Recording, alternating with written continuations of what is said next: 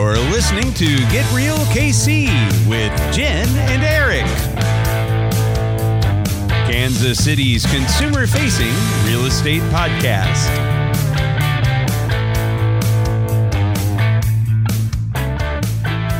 Hey, everybody, welcome to Get Real KC, where we are brimming with a passion for all things real estate. I'm Eric Jurgensen, And I'm Jen Justice.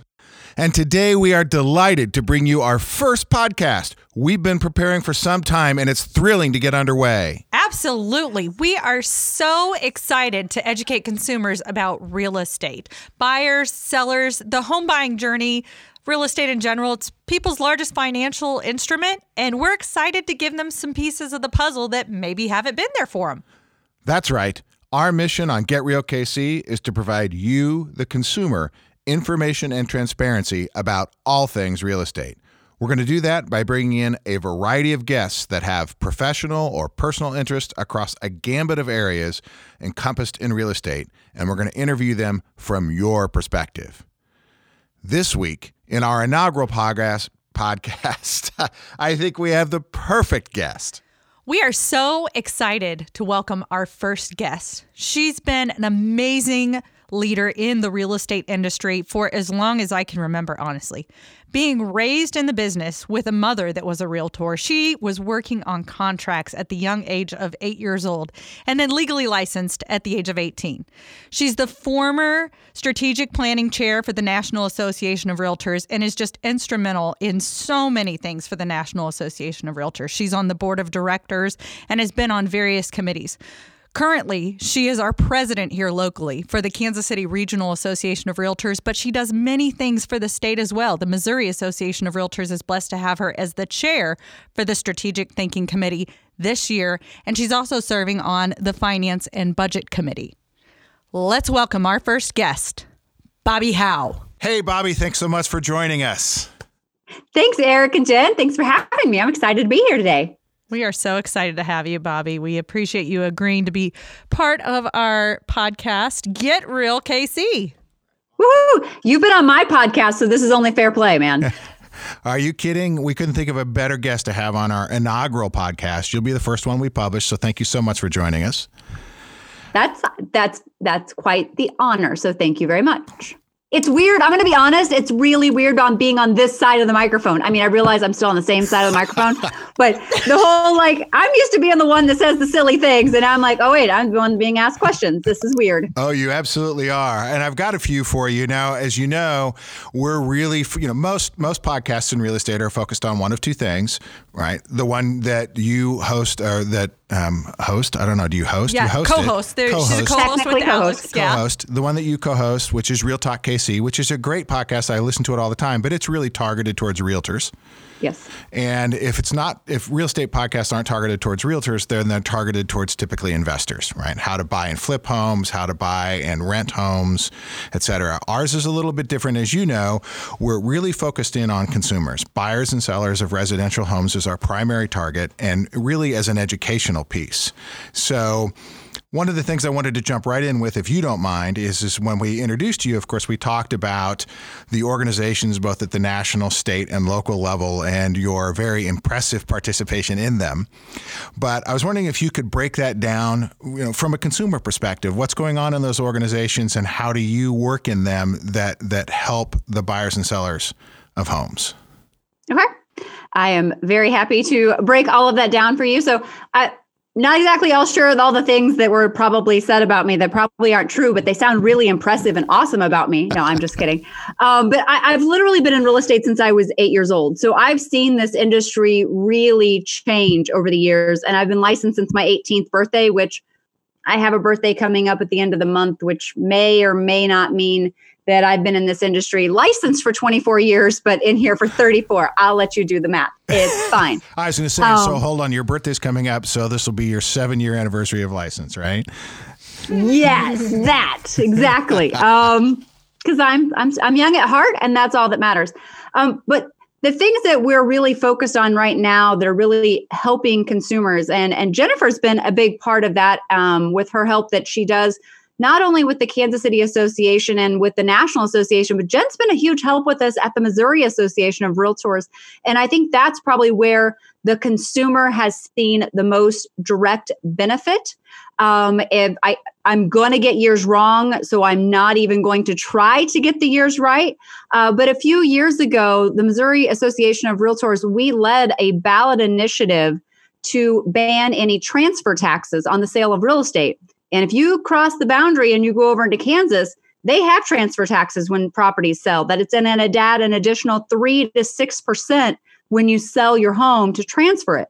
We in Missouri, we actually passed a constitutional ban against those for forever. Uh, we can't have those. No sales tax on services. It was a minute. that's the other one. No sales yeah. tax on services as well was the other one, and it was crazy to be part yeah. of a proactive initiative for advocacy. That was yeah. Th- putting that on the things I never thought I'd do in my life, actually, and have now yeah. done more than once. So and that's that's what I was going to talk about was we had a second constitutional ban which banned the sales uh, sales tax on services, and that not only just helped sellers and realtors and people in the service industry, it helped everyone in the service industry. It helped your mechanic, it helped your hairdresser, it helped your daycare, anybody that provides a service.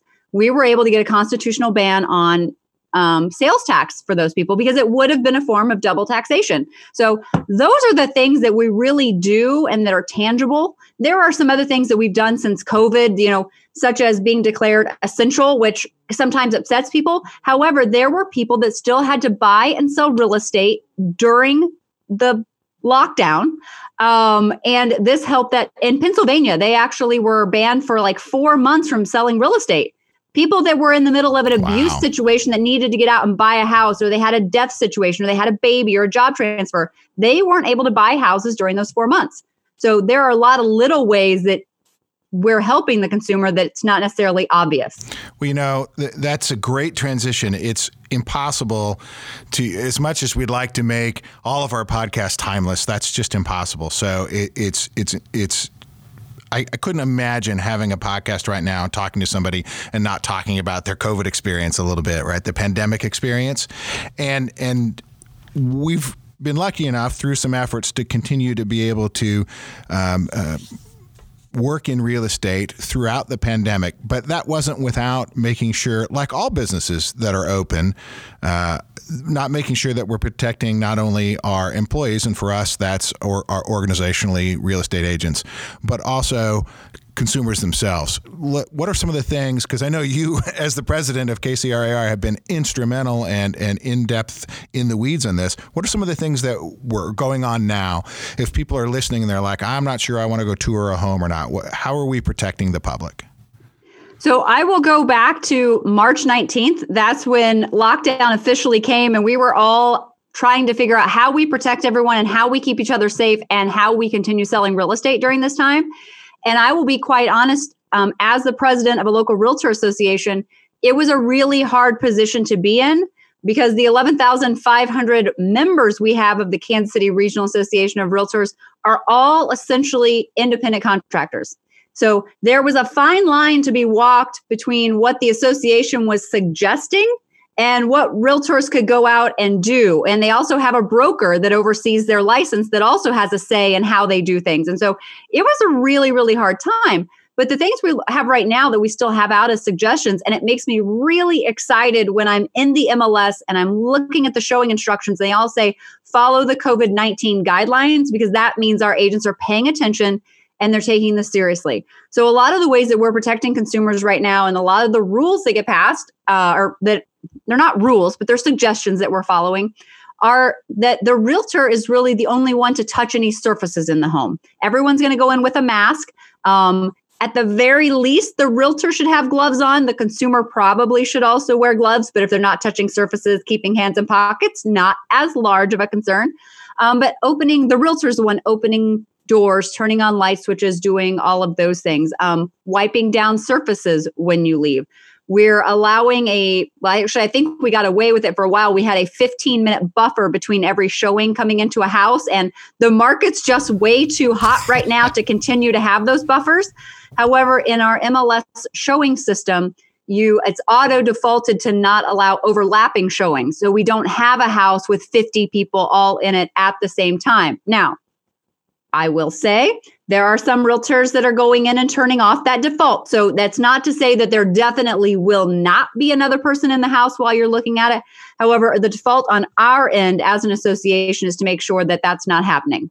You know, and and we'll, we're going to get to that here in a second, right? How crazy the market is. But I know I've been out there. We've had lots of offers go out with some of the same clients, just you know, trying. And we're going to talk a little bit about that. But I can tell you this: I've only really run into one listing so far that allowed the the uh, the crossover that was so common prior to the pandemic. And during that time, there wasn't a realtor or group that would go in. So we just found a way to get in and out of the house. Like, hey, let, let us get through the inside, and then we'll go out and look at the garage or whatever. So it, it the, we've been my experience so far has been a lot of responsibility going on out there. I don't know, Jen, what what have you found? I have had excellent people as well. There'll be several of us waiting outside, and we just communicate with what our showing time was and be respectful of one another. I carry the Clorox wipes in my vehicle and just wipe everything off, you know, and, and go through and do that because while we're supposed to be doing it, like you said, Bobby, they are suggestions. So just trying to do my due diligence and helping our community out when I'm doing my showings and stuff. But everybody's been respectful. I've seen some really, really nasty stories out there, unfortunately, but luckily in our wheelhouse, it's been standard protocol of following guidelines and respectful agents, which is always amazing. Well, and I think that's the thing is my experience has been like your experience. Everyone's respectful. We all take turns going in and out of houses. But whenever you hear a story, it's always that really, really bad story. But it's the same situation with one when someone has a great experience at a store, they typically don't go tell the world about this great experience I had. They may tell a friend here or there. But when there's a really bad experience with people acting a fool, they go tell everybody. And so I think that's why we've heard the really bad stories, but there's very they're few and far between. If it doesn't bleed, it doesn't lead. That's what one of my friends says. It's so terrible, but it's like it really is the old rule of thumb. You know, if it Yeah. if it doesn't have blood or it doesn't make us like, we don't tend to listen as much. It's our human nature. Shocking. Well, I'll tell you, I'll tell you a quick, for instance, it has nothing to do with real estate, but it, they were back to back days on Facebook last week, and I found them very interesting. On Tuesday, my son took his violin to school and he played his violin, and there was a cool Oh, that was video. It's so adorable. Actually, by the way, he's so. um, He's so Alex is so talented, and they've been working with him on violin lessons for a while. But he is just oh, so adorable. Thank you for sharing that. and he was super sweet. And and his video on Facebook got over a thousand views, which is um like in my world, a thousand views on Facebook is amazing. The very next day, our lawn care business uh, was broken into. One of our trucks was stolen, and a whole bunch of our tools. So I posted that video out on Facebook, and it got five thousand views. Like that's my, that, you know, my son playing I'm sorry, violin was really, funny, really, really cool. funny. And yet the truck And stealing if got somebody five times. steals a truck from a lawn care business, we got five thousand views because there's something being stolen, and we're interested in that. well, I, I was watching it because I wanted to see how to do it effectively. No, I'm, te- I'm teasing. oh yeah. my gosh! So you take did uh, find even though the there's trucks. Yeah. No, we had an eight foot fence with barbed wire and they cut through it and then they drove through the gates when they stole the truck. So that's how you do it. Nice. All right, back to the real estate. So Well, you'd you'd mentioned uh, the market being crazy. So during the pandemic, it, it makes sense that certain businesses excel. Delivery businesses, you know, your your DoorDash, your Grubhubs, of course, the Amazon delivery, and and uh, so you would anticipate the UPSs and the FedExes doing extremely well. Construction businesses are doing well. Technology is doing well. The gaming industry had a huge boost. So a lot more subscriptions on all of these make sense. Mm-hmm. But but I don't know that it made sense to me and I sh- it should have and and I know it doesn't make sense to a lot of people who aren't in the industry of why the housing market is so crazy uh, it was particularly in Kansas City. It might be as bad in Kansas City as is anywhere. But I was reading stuff that the Kansas City uh, Regional Association of Realtors put out just last month that in, I think it was July, we sold the same number of homes that we did July the year before when it was already a tight market, but we did it with half the inventory. That's just nuts. How, how, how is why is this happening? So that that right there is the issue. And it's the severe lack of inventory that we have. We have no supply and demand is at an all-time record. So what we have is we have converse factors into effect right now is we have sellers who are staying in their homes longer than they've ever stayed in their homes before. You know back in when i got into real estate as a child uh, people would stay in their houses typically three to five years. And then about five to ten years ago people would stay in their houses five to seven years. And now what we're seeing typically is people stay in their house seven to 10 years. And there's a lot of reasons for that. One reason right now is that interest rates are so low that people can refinance, use that equity, and do all the projects they always wanted to do. They don't have to go buy a larger house, they don't have to go get something that's brand new. They can make what they have brand new as it is. The other part of that, I think, is just because of Pinterest. I know this sounds dumb, but, but Pinterest and Facebook and social media, and people see all these really cool ideas and then they want to go do them to their house. And then once they've done those things, then they don't want to leave it. So I think we're seeing people stay in their house for longer. And so there's not as many homes coming on the market.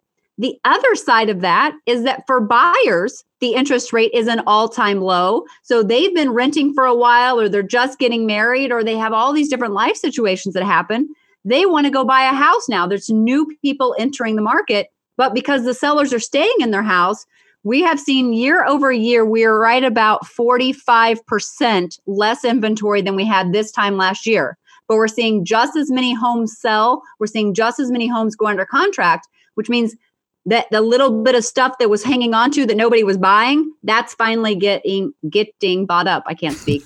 um, but we have a 1.2 month supply. What that means is is if we took no new listings in the entire Kansas City metro area, every single property that's on the market would be sold in 1.2 months. I bet you we could do it in a week. We probably could because if you look at the entire Kansas City metro area, and I need people to understand that the Kansas City metro area for our MLS that goes all the way up past St. Joe into Maryville, Missouri. It's going to go all the way out to Warrensburg. It's going to go south past Harrisonville and all of that. And we're going to go out into Kansas a ways too. Not quite to Lawrence, though we do have a few Lawrence properties in our MLS. In that entire geographic area, at the end of August, we had 3,600 homes for sale. That's crazy. That's not very many for millions of people. For as many counties as we service, that's like way way low. I say the metro it's, the metro area, which is typically a little bit less than you described, is what three million people yeah. here in Kansas City, give or take. Maybe, a lot. That's and that's not very many houses. That's the problem. Even at even if we go back to last year's supply of about seven thousand homes for sale at this Still time, not enough. That was not enough for everybody. But now, and that's what you're seeing. You know, I listed a duplex the other day, which typically investment properties don't go just like that. They take a little bit longer, especially right now with the government mandates of no evictions till the end of the year and all of that kind of fun things. We're, we're finding it harder to sell investment properties, but not really. I listed a duplex and it was gone within three hours. That's not typical ever. It's it's been definitely a crazy market and I wouldn't have seen, you know, I experienced, and I'm sure you did too, Bobby, a slight slowdown when the initial lockdown started because everybody yep. kind of just did their freak out, right? They just time out, time out. Don't don't list house, don't have anybody in house, don't go look at houses. But that only lasted realistically for like 7 days. And in 7 days, people that had to move or whatever their situation were, it was kind of business. Once we got the whole thing ironed out, I mean, people really had their situations that just it, I mean, especially with the the supply and the demand. A- absolutely, there, there, and that, that's probably important to note is that you may be sitting there going, "Well, I never really have to move. I just want to move." There are situations where people have to move, or their wants and their needs are, are much greater. You know, bad leases are, do, are coming up. Um, there are unfortunately divorces. There's growth in family, which is a very fortunate thing. People are having children. Sometimes people are going multi generational to care for parents, etc. So there, there are times when people absolutely have to move. Um, let me ask. Well, uh, I'll say, Eric, is right at the very beginning of the pandemic, whenever we were fighting to be declared as essential workers, is I had two families that contacted me that were moving, the military families, that were having job transfers to our area. Now, their job as a part of the military is essential. Them having shelter is essential. So that really helped me when I went to our local governments and said, look, I'm just one realtor in our 11,500 members, and yet I've got two military families moving to my area, and you're going to try to tell me I can't sell them a home? They can't have shelter? And that helped put perspective on it. It wasn't just someone wanting to move, it was someone whose life circumstances were causing them to have to have property. Let's uh, let's let's kind of get a little bit more micro for a second, let's talk about realtors in general and what they do. And so the question, and I'm going to ask both of you ladies this, is, is simply this realtors do a lot of things uh, for their clients. And we're not going to try to go over that laundry list. As a matter of fact, I suspect in a year or two of podcasting, we might come close to covering the bulk of it. So, certainly not going to do it in, in a few minute segment on a single podcast. But uh, th- there's a wealth of experience between the two of you. And so, what I want you to do uh, is, is to pick one of what you think is maybe in the top three or five of the most important things that a realtor does for their client and kind of describe to now our listener who is the client here's some things here here's probably the most one of the most important things that you should be getting from your realtor my number one is communication yep but i don't know Bobby, well, what do you what do you mean by that i mean we're eh, they all have to. So I, will just give level. you a for example. For example, I was out at the campfire talking to a new police officer who had not met me yet, and they were describing their real estate experience the person had not set them up on any emails or any communications, and they would just randomly meet with this person, and this person would tour them around to homes that the person picked out.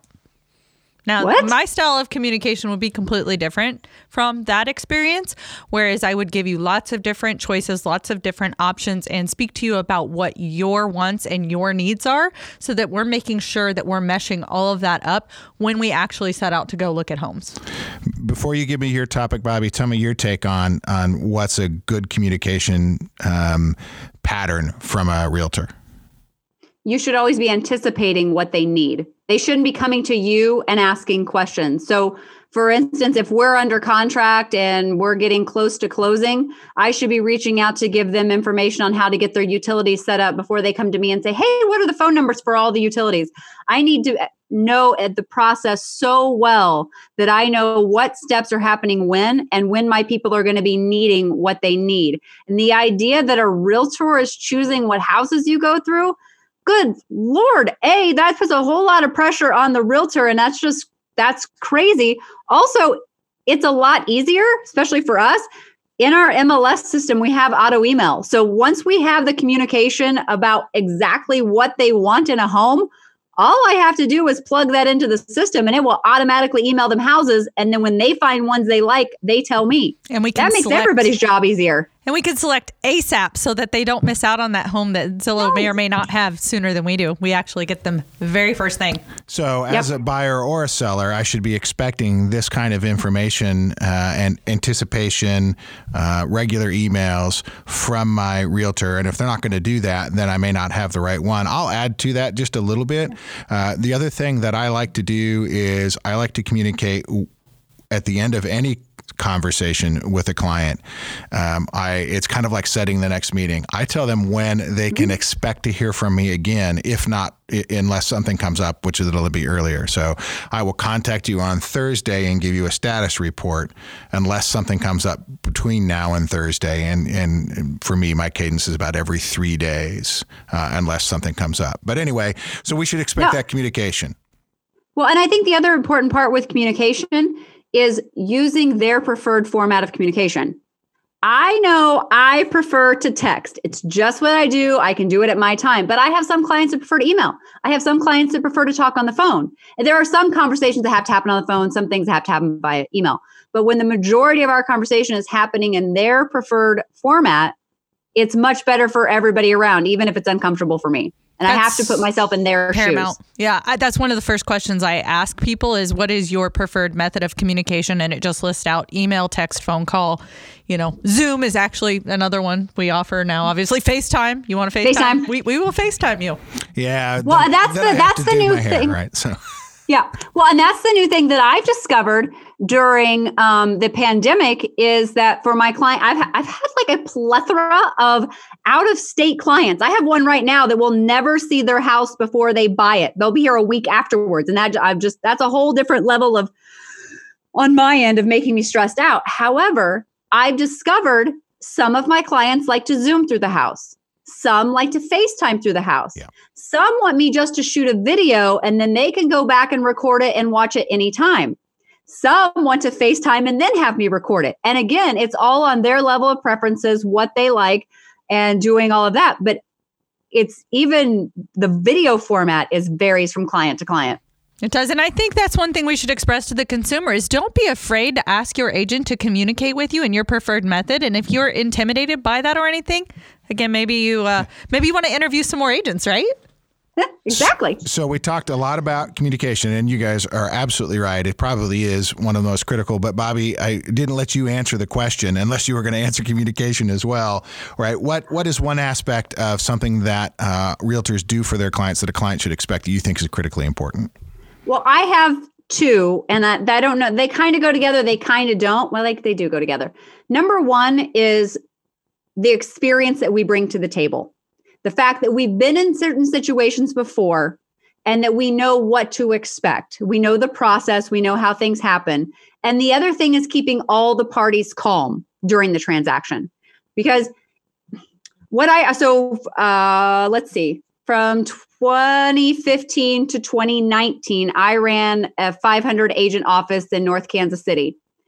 And I used before I took over that management of that office, what I used to always think there's a problem was that realtors were not communicating communicating properly with their buyers and sellers that people would just be freaking out over things they should not be freaking out over and then as i started being a manager of an office i realized i think the fires that happen in real estate transactions are sometimes the realtors themselves you know real estate is not life or death and yet some realtors like to explode little bitty tiny things into big huge things so what i expect is my realtor to have experience and to be able to walk me through things and to keep all parties calm, to explain to me when, hey, this is a common occurrence, this is no big deal, or hey, this is really weird and unique, but I'm going to get to the bottom of it. Um, there, I always like to say there's no fires in real estate, except I did have one of my listings burned down one time when I was six months old. or when I had, I was six months pregnant. Sorry, I was six, six months old. I was, old. I was like, how do you even remember that? No, you did. I was six months pregnant, and um, my did my husband got up in the morning and he came and he was like woke me up. It was like 4 a.m. He's like, hey, you're listing over on North 49th. What was the address? And I'm like, it's 4 a.m. I don't know, 11:02. He's like, yeah, it's on the news. It's on fire right now. And I was like, oh my god. So but typically there are no fires in real estate and when we can all stay calm we can all get to the end goal together. Absolutely, I, fantastic advice, and I think uh, I can't tell you how often uh, I know I'm I'm counseling clients, and I'm sure you both are. Is is, is to step back and take a big picture view um, to, to the things because you get caught up in the minutia, and then anything that sort of bumps that that plan, that perfect plan, you can easily overreact. And I think you're right. Realtors are the ones who are the that, that need to be that that calming, guiding uh, presence. Yeah, I want to shift gears for just a second, just because I know this is near and dear to your heart, Bobby, and uh, kind of something you do. You have a lot of great books on diversity that you've read, but I know diversity has been big in your presidency this year. It's been big in NAR, NAR, NAR, NAR, NAR. Um, share with us a little bit about what KCRAR is doing for diversity and, and maybe a couple of your books that you can share with our listeners. I'm happy to.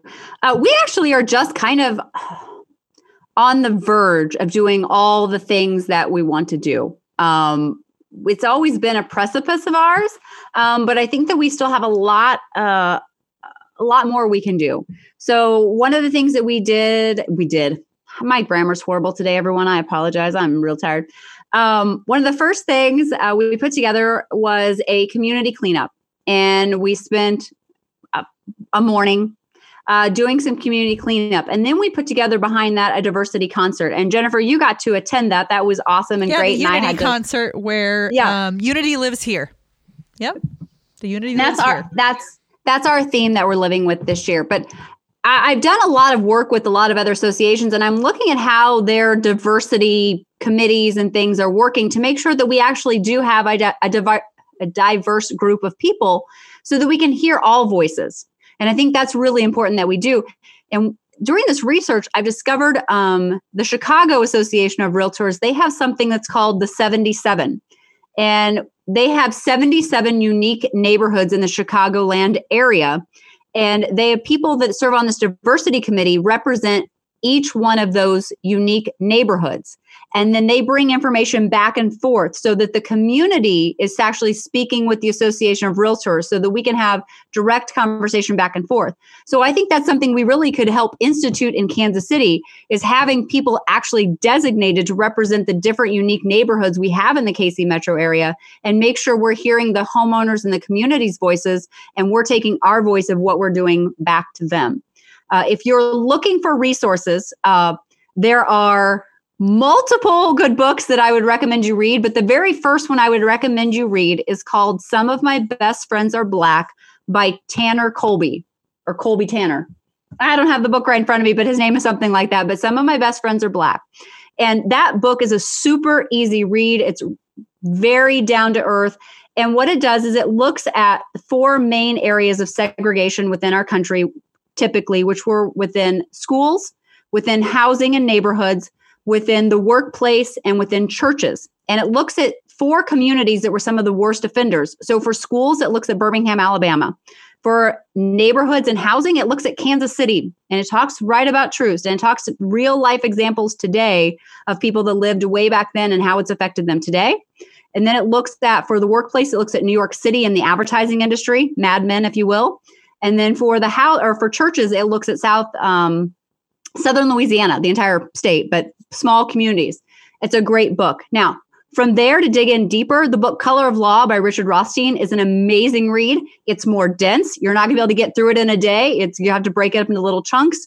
And then if you make it past that, um, Howard Zinn, A People's History of the United States, is another great read. But that looks at all different groups. That's not just looking at diversity. That's looking at women and um, immigrant workers and whole different groups of people, but it's the history told through their eyes. You're so good on the books, Bobbi. I'm just not an amazing. Like I just finished Lee Brown's um, "Peeling the Onion," which is a fairly easy read and that's about my speed. I'm a doer. I'll get out and do and um, i'm a kinesthetic learner so it's a little I, my brain just works slightly different. I know you're very intuitive and and more um, on the details than i am which is fantastic because we all bring so much so many different perspectives to the table. But thanks for sharing because i probably will never share with our listeners the amazing book knowledge that you have bobbi all right. So, I I love to read, but I I love to go out. I'm I'm kinesthetic too, though. I learn by touching and doing.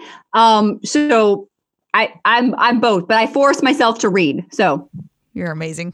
All right, so we're getting close to the end of our time, so I want to turn to something uh, that you're going to be the first of since you're on our inaugural podcast. But we're going to ask absolutely every single guest uh, this question, and so hopefully, and we've we we shared it with you earlier, so hopefully you've come up with something absolutely fantastic for us.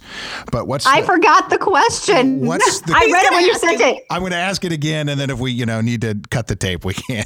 but what is what is the absolute craziest thing? That you've seen uh, or, or had happen to you in in real estate. I have so many stories to tell that I don't honestly even know where to start. But this is always the first story I tell whenever I start telling about crazy things I've seen in real estate. I don't know that it's the craziest, but it's the one that has stuck with me for forever. So we have a longtime realtor here in St. Joe, and I'll name him because some people know him, some people don't, and he will tell the story too, so it's okay. His name is Russell McLean and he's a very very large man. He's probably in the 350 to 400 range and he's been in real estate for forever and just one of the nicest loveliest people you'll and i knew his son all through high school and all those things. Well he had his house on the market for probably five years and i showed it various times during those five years. Um, but one of those times when i went to show it you always had to ring the doorbell and then he would let you in no big deal. Um, i rang the doorbell and he opened the door wearing just a towel. He had 100% forgotten that we were showing that house. And I had known Russ since I was about eight years old, and I was probably 28 at this point. And just, I will never get that image of dripping wet Russ wearing a towel. um, out of my brain. And as I was telling that story, I thought of one more that's a very quick one. Um, I had a client who was one of those people that was one of the pickiest buyers I ever had. She would walk through a house, literally put a white glove on, and she would look for dust and go, ah, I don't know how people could ever live like this. and then we listed her house for sale. And she lived Uh-oh. in one of the most disgusting pigsties I have ever been in. it took us forever to get the house. Cl- this is way back before anybody did professional photos. Like these were you printed them, you went and got them printed out one hour photo at Kmart because we had a Kmart across from our office. Um, it was disgusting. But I remember I had an open house and I show up in the house. I was like kicking piles of clothes so you could walk through it. It was horrible. I get upstairs to her college age son's bedroom and it's just stuff everywhere. I kick the piles of clothes. I make it to the bed and there's a big lump in the bed. It's her college son passed out from too many beers. and we had an open house in five minutes. oh my gosh. So that's so funny you you talk about the clean because our podcast uh one of coming up in our seller series is going to be brooming for all things real estate because how important is clean in your listing? Oh, Lord. It's, it's like the easiest best thing you can do, right? Those, like clean is serious. I was going yeah. through one of those uh, I call them hoarder houses. I was going through one the other day uh, for my investment group. We were looking at it, and uh, honestly, I stopped and they were, you know, one of the investors was with me, and he's like, "What's the matter?" And I'm like, uh, "It looks like somebody was a hoarder, and they, you know." probably passed away or, or moved to a different you know a facility or something and and nothing was been touched in here and he goes he goes well uh, at least they're gone. And I'm like, well, I'm hoping they are, right? I mean, that exact same, like that terrified me that I was going to like walk into a room and get around a stack of magazines and find mm-hmm. a person dead or alive. So mm-hmm. that's hilarious. Yeah. All right. Well, we're at the end of our time, so I certainly want to let people have an opportunity to be able to contact you. So if somebody wants to contact you, either as a, a real estate, you know, professional, you, you do public speaking, more information on areas you're passionate about, diversity, or you know, if for some reason Jen and I aren't the perfect realtors for them, and they want to talk to you about agency, how does somebody get a hold of you? Well, if you're looking for a realtor up in St. Joe, see, I'm a St. Joe person, so we're not even overlapping on our service areas. So for Kansas City, Smithville, Eric and Jennifer all the way. For St. Joe, I'm your gal. Um, and diversity is one of my uh, passion topics. My other passion topic is mental health. I do speak a lot on um, mental health. Uh, I lost my my mom was a realtor and she took her life, and so I do speak a lot on that as well. Uh, if you're looking to have me or want to talk to me about listing your house or anything really, or talk on mental health, because I do that too, or diversity, um, you can reach me. My phone number is 816 262 6102. My phone is pretty much always in my hand. And if not, my Apple Watch is on dinging at me constantly. Uh, my email is Bobbi, B O B B I dot howe, H O W E, at gmail.com. That's right. I don't use my company email address because life is just easier when you have one email address that everything goes to. So you can find me on Facebook. I'm Bobbi Howe. I will friend almost anyone, except if you're a creeper. I will go check that out. And if you're a creeper, I'm not going to accept you. No, creepers allowed. I, is that why you haven't accepted my friend request yet? Exactly, Eric. No, I, there's been a lot of creepy men requests lately. I don't know what the deal is. Uh, yeah, more- that is on the high. You are. You're right. I deleted three this morning. Yes. It's um, different. That's funny. I, I, don't get those requests. I, I, don't understand. I'll send them why. your way. We're changing our profile why. pictures, Bobbi. Change yeah, them now. Yeah, that may not. That may not work for you. All right. Well, Bobbi, I can't tell you how much we appreciate you taking the time. It's been wonderful to have you. Thank you so very much for joining us. We know that you're so busy, so this really means a lot. Thank you. I'm so excited to do it. And I have 10 minutes till my next Zoom. So maybe I can grab some lunch. I'm excited. you have been listening to Get Real KC with Eric Jurgensen and Jen Justice. For more information or to contact our hosts, visit us at dreamhomesbyjen.com where you can find more episodes exploring real estate as it matters to you.